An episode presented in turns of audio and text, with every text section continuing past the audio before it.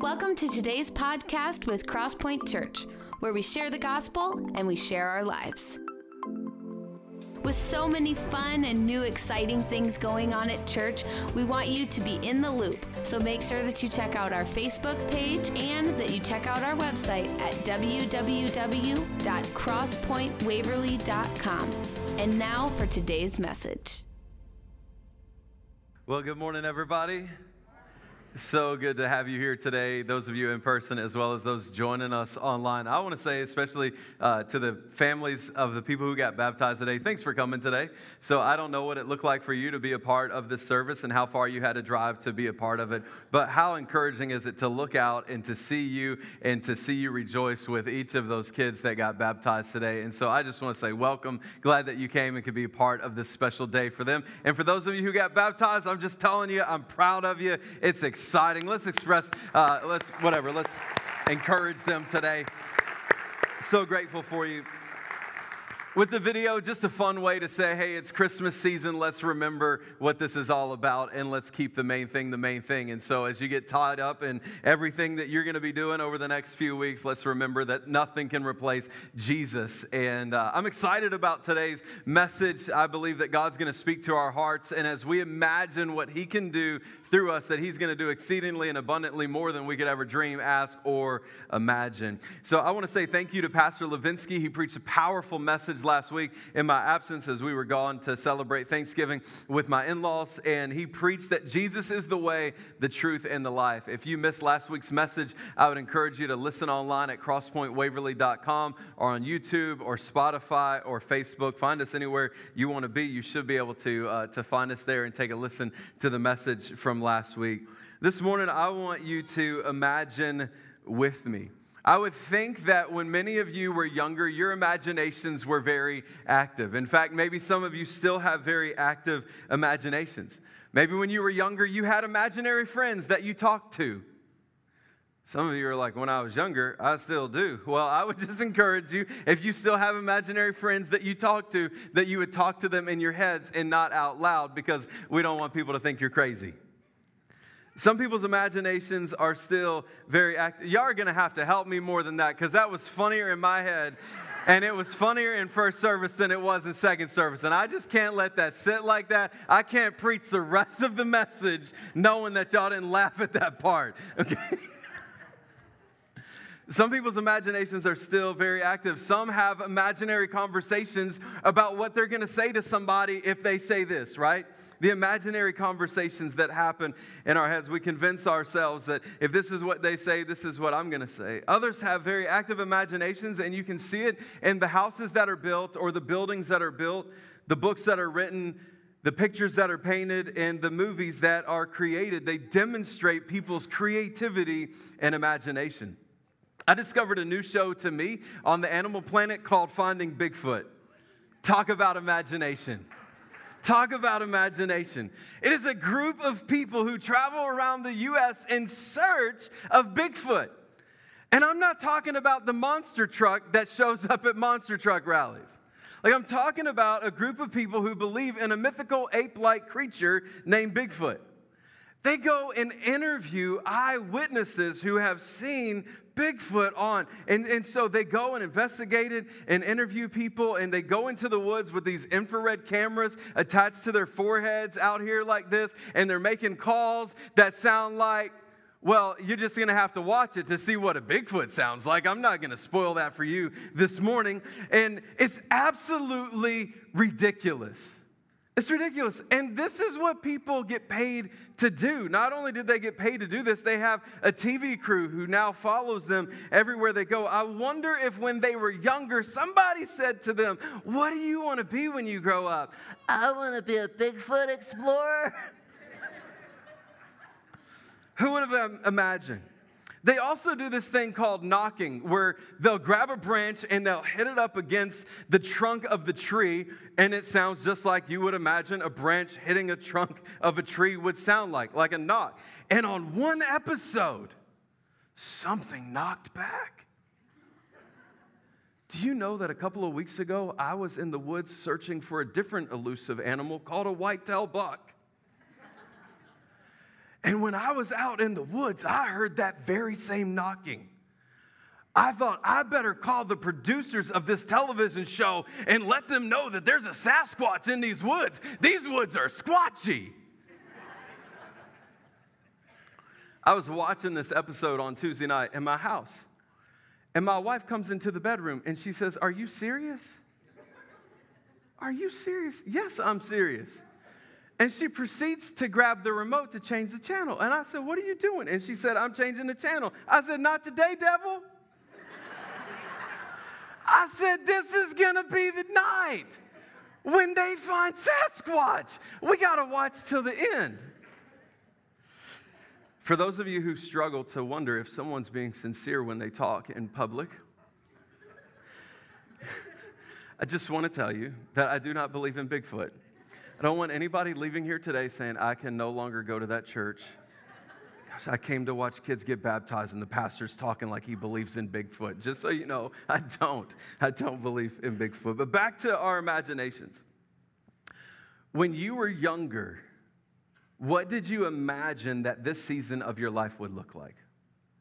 When you were younger, what did you imagine that this season of your life would look like? Is it exactly how you imagined it would be?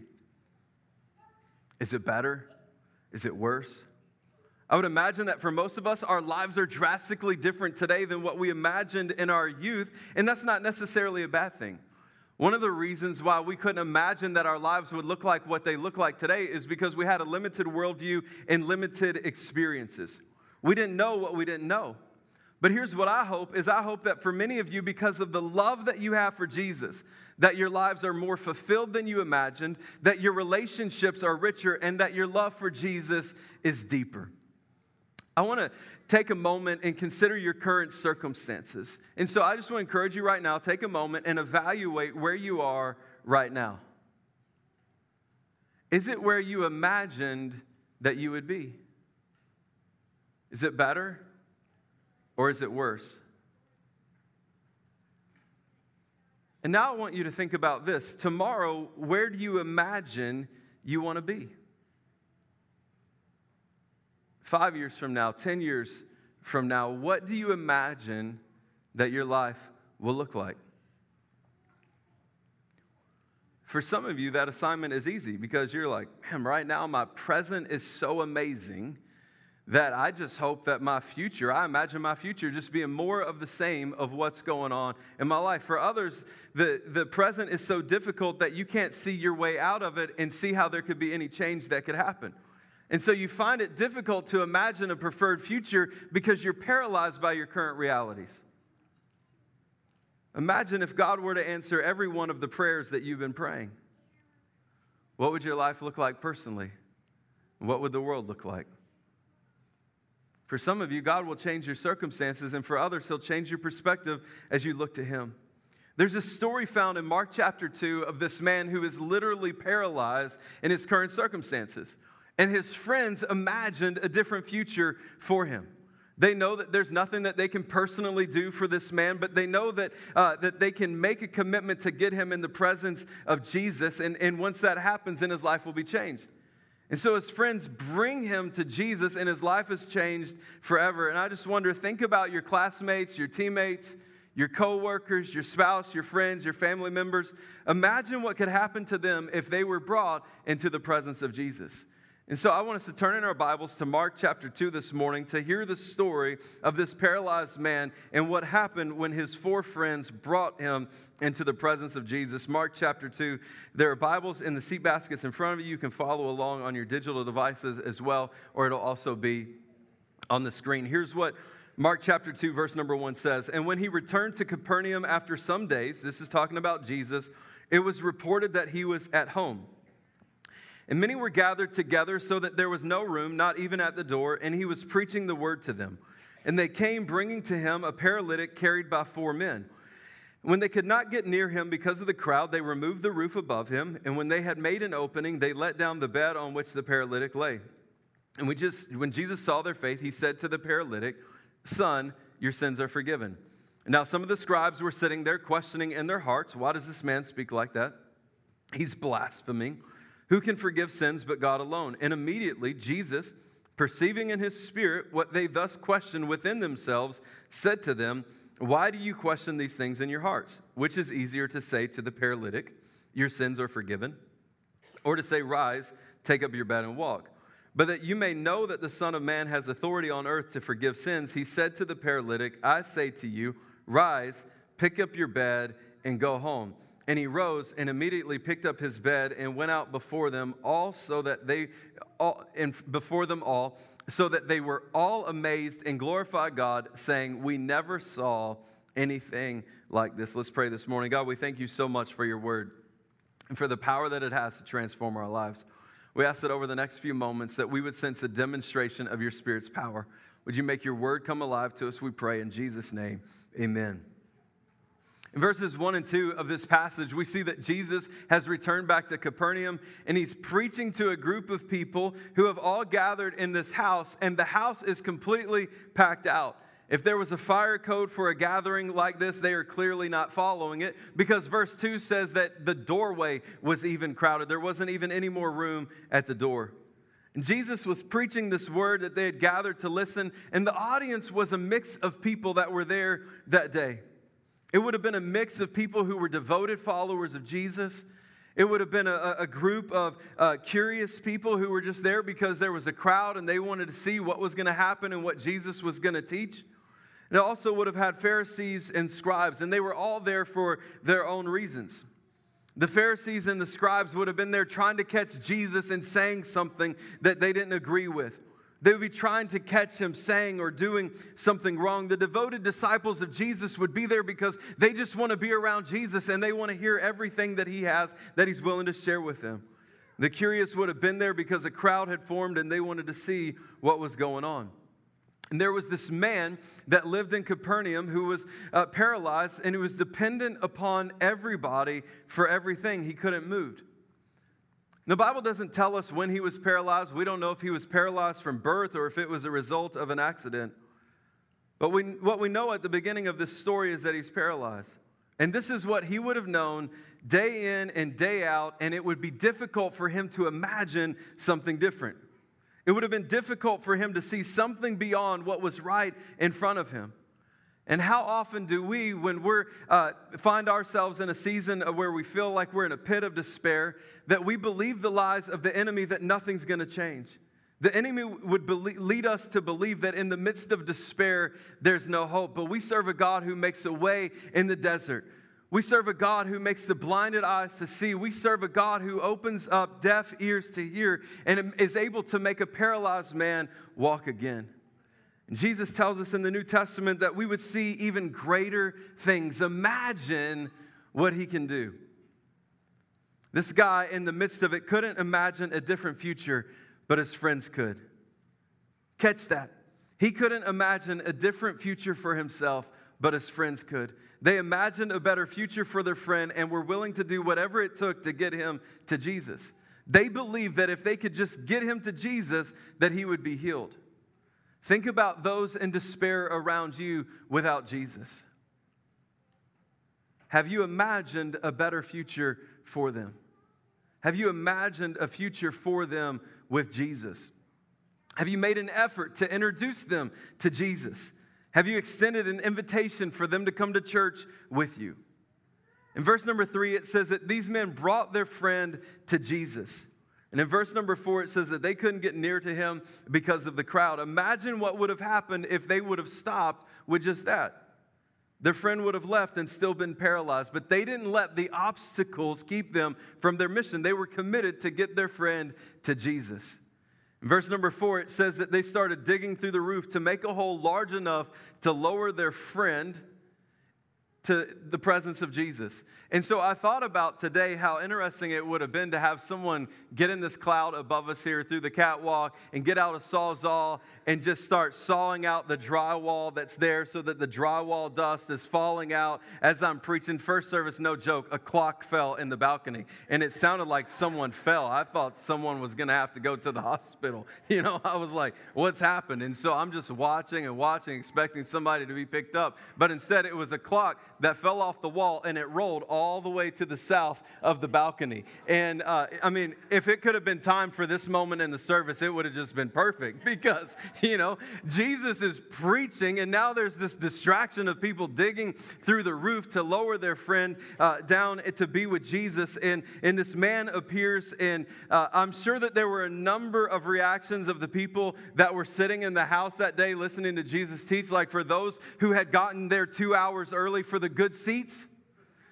And now all of a sudden they're looking up as their friends are lowering this man down, like, who do you think you are? You know, we waited two hours for this, and you just think you're just gonna cut a hole in the ceiling and now get the best seat in the house? Can you imagine being the homeowner in this moment? Uh, I know y'all are gonna pay to fix that, right? These men had a sacrificial love of their friend. They knew that, uh, that doing this was going to cost them something. They were going to have to pay to fix the roof, but they counted the cost and determined that the cost was worth it. These men didn't care about what other people were going to think about them or their plan. They were so convinced. They just they were so convinced that if they could just get this man into the presence of Jesus that his life would be changed forever. Are you convinced of the same thing? How many of you are too worried about what others are going to think? I can't invite this teammate to church because they might say or they might do this, or I can't invite this family member to come to church because they might say or they might do this, or I can't invite this coworker to come to church with me or do this because they might do or they might say this or whatever reason. Are you so convinced that if you could just get them to come and be in the presence of Jesus, in the presence of the Holy Spirit, that God could change their lives? What would it take for each of us to have the faith like these men had and look past whatever obstacles appear to be in the way and look past whatever, uh, whatever response someone else might make and just be so convinced that if they get in the presence of Jesus, everything will change and it'll be worth it? One of the easiest asks that you could make to invite someone to church and to experience the presence of the Holy Spirit is next Saturday and next Sunday at church, right? The Christmas production is next Saturday at 6 o'clock and Sunday in our regular 8.30 and 10.15 services. And I'm just telling you, it's going to be phenomenal. I just have a very small part in it. And I've had, I've had zero parts and leading up to it. So this is not like, hey, it's going to be awesome because I'm the main star. I'm not. I just got a small part. And the, I mean, it's an important part. It's the part where uh, I'm going to invite your friends that you brought to you next week brought with you next week i'll learn to talk at some point i'm going to invite them into a relationship with jesus it's an important part but i'm just telling you next week is going to be phenomenal and it's so easy for you to grab a card that's sitting in your seat and take it and give it to somebody. Share it on Facebook or Twitter or social media or whatever you, however you want to share it. But I'm just telling you, next week is going to be phenomenal. Imagine,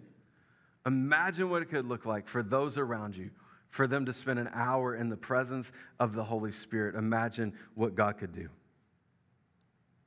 I've said this before, and for those who've gone through Growth Track recently, you've heard me say this in the, uh, the video that's there, but I know what is going to be your favorite service at Crosspoint. You're like, well, how do you know that?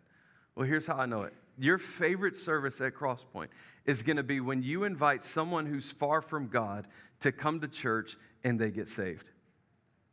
You'll never forget that Sunday. It will be etched into your memory forever. And here's what I hope is that, uh, that this will be such a pattern in your life of inviting people who are far from God to come to church and seeing their lives transformed that you'll have lots of favorite Sundays. These men had a great love of their friend and had great faith. There's no way that they would have done what they did without wholeheartedly believing that Jesus could heal their friend. A wavering faith would have not been part of hoisting their friend up to the roof. Like, I can't even imagine the scene, right? People are in there, and then there's this commotion outside as these men are raising this, this man up onto the roof. And without the confidence and the faith that Jesus was going to heal this man, there's no way that as the hole was dug in the roof and people on the inside could see who was on the outside doing all of this, that they would still be standing there with still the determination to lower their friend down. Verse 5, Jesus commends the faith of those four friends. And I mean, it was commitment with what they did. When the front door was blocked, They didn't say, well, it's just not meant to be. I guess it's not the Lord's will. Instead, they had persistent faith. And as they lowered this man down in front of Jesus, Jesus responds to this man and he said to the paralytic, Son, your sins are forgiven. Can you imagine if you were the paralytic man or his friends and you just went through all of that effort because you're paralyzed? Dug a hole through a roof, lowered him down, and the response from Jesus is Son, your sins are forgiven. Probably not the response they were looking for. Some could have almost thought that Jesus' response was cruel. Not a single person who brought this man there, nor being a part of this, would have expected that those would be the words that Jesus would say to them. You've heard the end of the story. I read it at the beginning. You know that Jesus heals this man physically, but can I propose something to you this morning? The very first thing that Jesus did for this man was the most compassionate. Jesus addressed the greatest need that he had. Forgiveness was a far greater work, and it actually cost Jesus his life. And it would be better for a man to live paralyzed for the rest of his life and spend an eternity with Jesus in heaven than for him to have a healed body and continue to walk in darkness. So the first miracle was a transformation of this man's heart. The weight of his sins had been lifted off of him. And there were some in the crowd that didn't like what Jesus did or what he said. And in verse number six, it says there were some scribes who didn't even verbalize it, they just had these thoughts. And in their thoughts, they said, Jesus is blaspheming. Who can forgive sin but God alone? And Jesus knew in his spirit what they were thinking and responded. Can you imagine that moment? Right? You've not verbalized your thoughts, you've just had your thoughts, and now Jesus begins to respond to your inmost thoughts, and he says to them, What is easier to say? Your sins are forgiven, or to say, Rise, take up your bed, and walk? You might read that and you might say, well, both seem pretty easy to say to me. Your sins are forgiven, or rise, take up your bed and walk. It's not a tongue twister. It's fairly easy to say either one of them. But to say uh, one of these effectively is a difference. So to say that someone's sins are forgiven, you don't have to produce any objective proof of its effectiveness. But for Jesus to say to someone that they're healed requires objective proof. If Jesus pronounces and says to this man, You're healed, get up and walk, and this man can't do it, then it shows that Jesus' pronouncement is a fraud. And so the easier thing to say is that you're forgiven. But Jesus says, Let me prove to you that I have the authority to say this. And in verse 10 and 12, he spoke an authoritative word that actually changed things. And if Jesus can now heal the man, he demonstrates that his words have effect and that their charge that he claims an authority he doesn't have will fall to the ground. And in verse 10, it says, But that you may know that the Son of Man has authority on earth to forgive sins, he said to the paralytic, I say to you, rise, pick up your bed, and go home. And he rose and immediately picked up his bed and went out before them all, so that they were all amazed and glorified God, saying, We never saw anything like this. Jesus healed this man's spiritual condition, and then he healed his physical condition. And what a scene verse 12 had to be, where this man was lowered down by his friends, he's carried in, but now he's walking out. And it says that all were amazed that they had never seen anything like this. This miracle started with four friends who were completely convinced by faith that if they could just get their friend to Jesus, that he would do the rest. How many know that we can't save anybody, we can't heal anybody, but we can be the ones who introduce someone to the one who can? Imagine what could happen if we have the faith to believe. The scribes, which were critical, lost their debate without even speaking their objections. People would have known the motives of the scribes that were there. I seriously can't imagine the dynamics in the room that day. It would be comparable to if we knew that there were a group of people, whatever that group is, a specific group of people who were totally opposed to us as a church. And then on a Sunday morning, they showed up in their t shirts that say, we are totally opposed to crosspointchurch.org or whatever, you know, organization they're with. Like they just stand out. And so then you know the motives of the people when they come in, when they when they know that when you know that they are against you. And so that's what it would have been like for the scribes and for the Pharisees. Everybody would have known that they were against Jesus and that they were just waiting to see what was going to happen. And then there are those in the crowd that just wanted to come and witness this. And so I think back to high school when someone would yell, fight, you know, and the group of people would run over to see what was happening there with. Um, with the fight is they, wanted to see it. And so i can imagine for some of the crowd they're just curious to see what the crowd is and what's about to happen. Then you have the ones in there who are true disciples of jesus wanting to hear more interesting dynamics to say the least. The scribes didn't even have to verbalize what they were thinking and jesus instantly shut down their faulty thinking. The friends would have been concerned with what the scribes were going to say or do. They would have missed it but one moment in the presence of Jesus shut them up. Imagine if the greatest fear you have with someone would be silenced because you introduced them to Jesus. Imagine if the greatest fear you have with someone would be silenced because you introduced them to Jesus.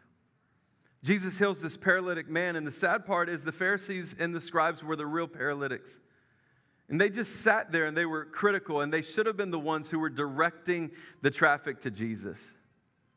Now, I just want to encourage you with a, a, few things this morning. If you're like the Pharisees in the story and you show up on Sunday mornings looking to be critical about something and to find fault with something, I'm just telling you, you're going to find it, right? Because we're a church of imperfect people.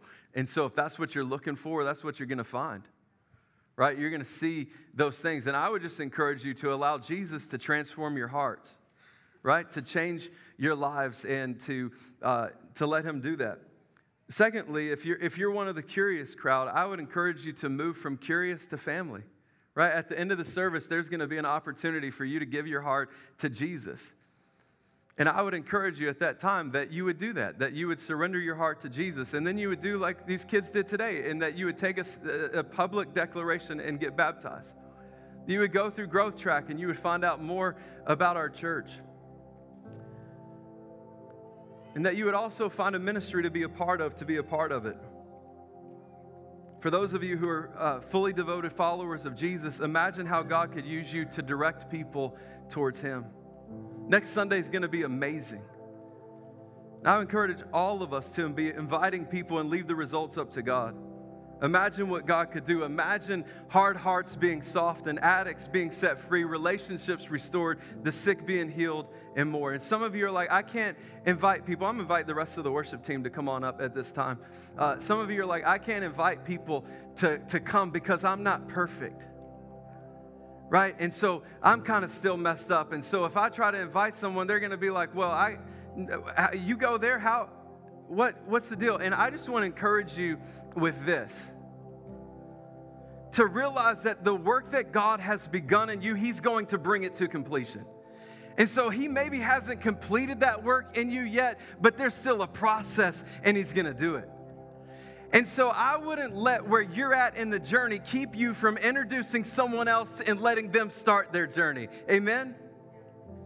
And so there are some people in our community. In fact, statistics tell us that there are 12,000 people within a 10 mile radius of our church that don't go to church.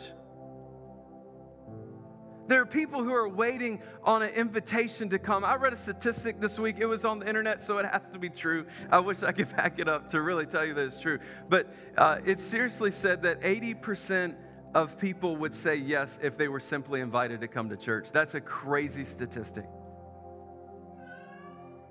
There's some people who haven't stepped into these doors because no one has invited them. And so I would just encourage you be the one this week that's extending an invitation and imagine, imagine what God could do. As we invite people to come to church next week and the weeks following, I pray that the response of those who are far from God would be like those who were part of this healing service. And in verse number 12, this was their response. They were all amazed and they glorified God. They glorified God, saying, We never saw anything like this. There's a cast of people, tech people, singers, musicians, that this week are praying and fasting, believing that God is going to do something miraculous next Saturday and Sunday. That he's going, that God is going to perform the greatest miracle of all, which is turning hearts to him. And so I'm going to ask that you would be a part of that, that you would be praying with us, that you would partner your faith and your prayer with us, and that next week we would see God do exceedingly and abundantly more than we could ever dream, ask, or imagine. Will you bow your heads and close your eyes all across this room? Maybe there are some of you who've come in today and you don't have a relationship with Jesus. You've never asked Him to be your Lord and Savior, and you say, Today is the day where I want to become a follower of Him. Maybe there are others of you who at one time walked with God, but you've turned your back on Him. And you say, I, I want to see my relationship restored back to God. In just a moment, with every head bowed and every eye closed, you say, That's me. I want to ask Jesus to come into my life for the very first time. Or you say, I want to see my relationship restored back to Him. When I count to three, why don't you slip up your hands all across this room? One, two, three. Lift them up all across this room. Thank you. I see that hand. Two, three. You can put them down. Are there others this morning? Thank you, God. Let's stand all across this room.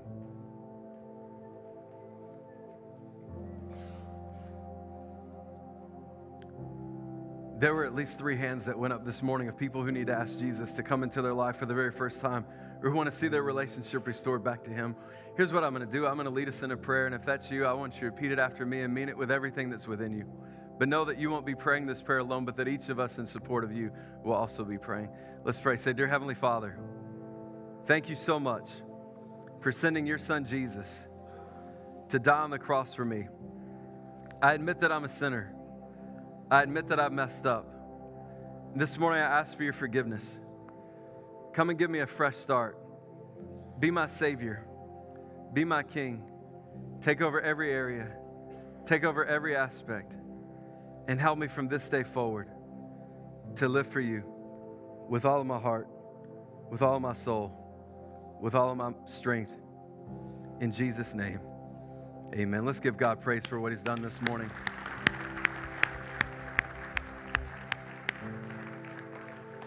If you prayed that prayer in person today or online, I would encourage you to text the word yes to 319 250 8998.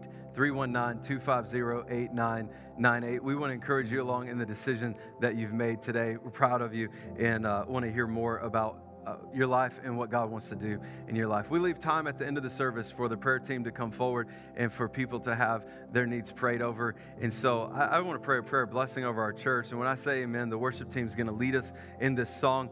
And then as they do, I would encourage you to step out of your seat if, uh, if you want prayer for anything today. God, we thank you for your word. We thank you for the example that we see in Mark chapter 2 of four desperate people who believed in a, a different future for their friend. God, they just knew that if they could get their friend in the presence of Jesus, that everything would change. And so, God, as we evaluate the community around us and look around there, 12,000 people, that if they could just get in the presence of you, their lives would be changed forever. And so, God, I pray that you would give us boldness and courage this week to extend an invite to people who are far from God. And Lord, we pray that you would just do incredible things next week. We'll, we'll leave the results up to you. But God, we pray that there would be people who would experience miracles of healing. We pray that relationships would be restored. We pray that, uh, that people who are far from you, that their hearts would be turned back to you and that you would perform that greatest miracle next week. And God, I pray that as we come in next week with hearts of expectancy and faith prayed up, Lord, that you would do incredible things and we'll be careful to do what Mark chapter 2 does, that we'll make sure that you get glorified from it. God, we pray that there would be people who would leave next week saying, I've never experienced anything like that before, referencing the presence and the power of the Holy Spirit. In Jesus' name we pray. Amen. Thanks for joining us. We hope that this message was inspiring and encouraging. For more information about this message or about all things Crosspoint, check out our Facebook and head to our website at www.crosspointwaverly.com.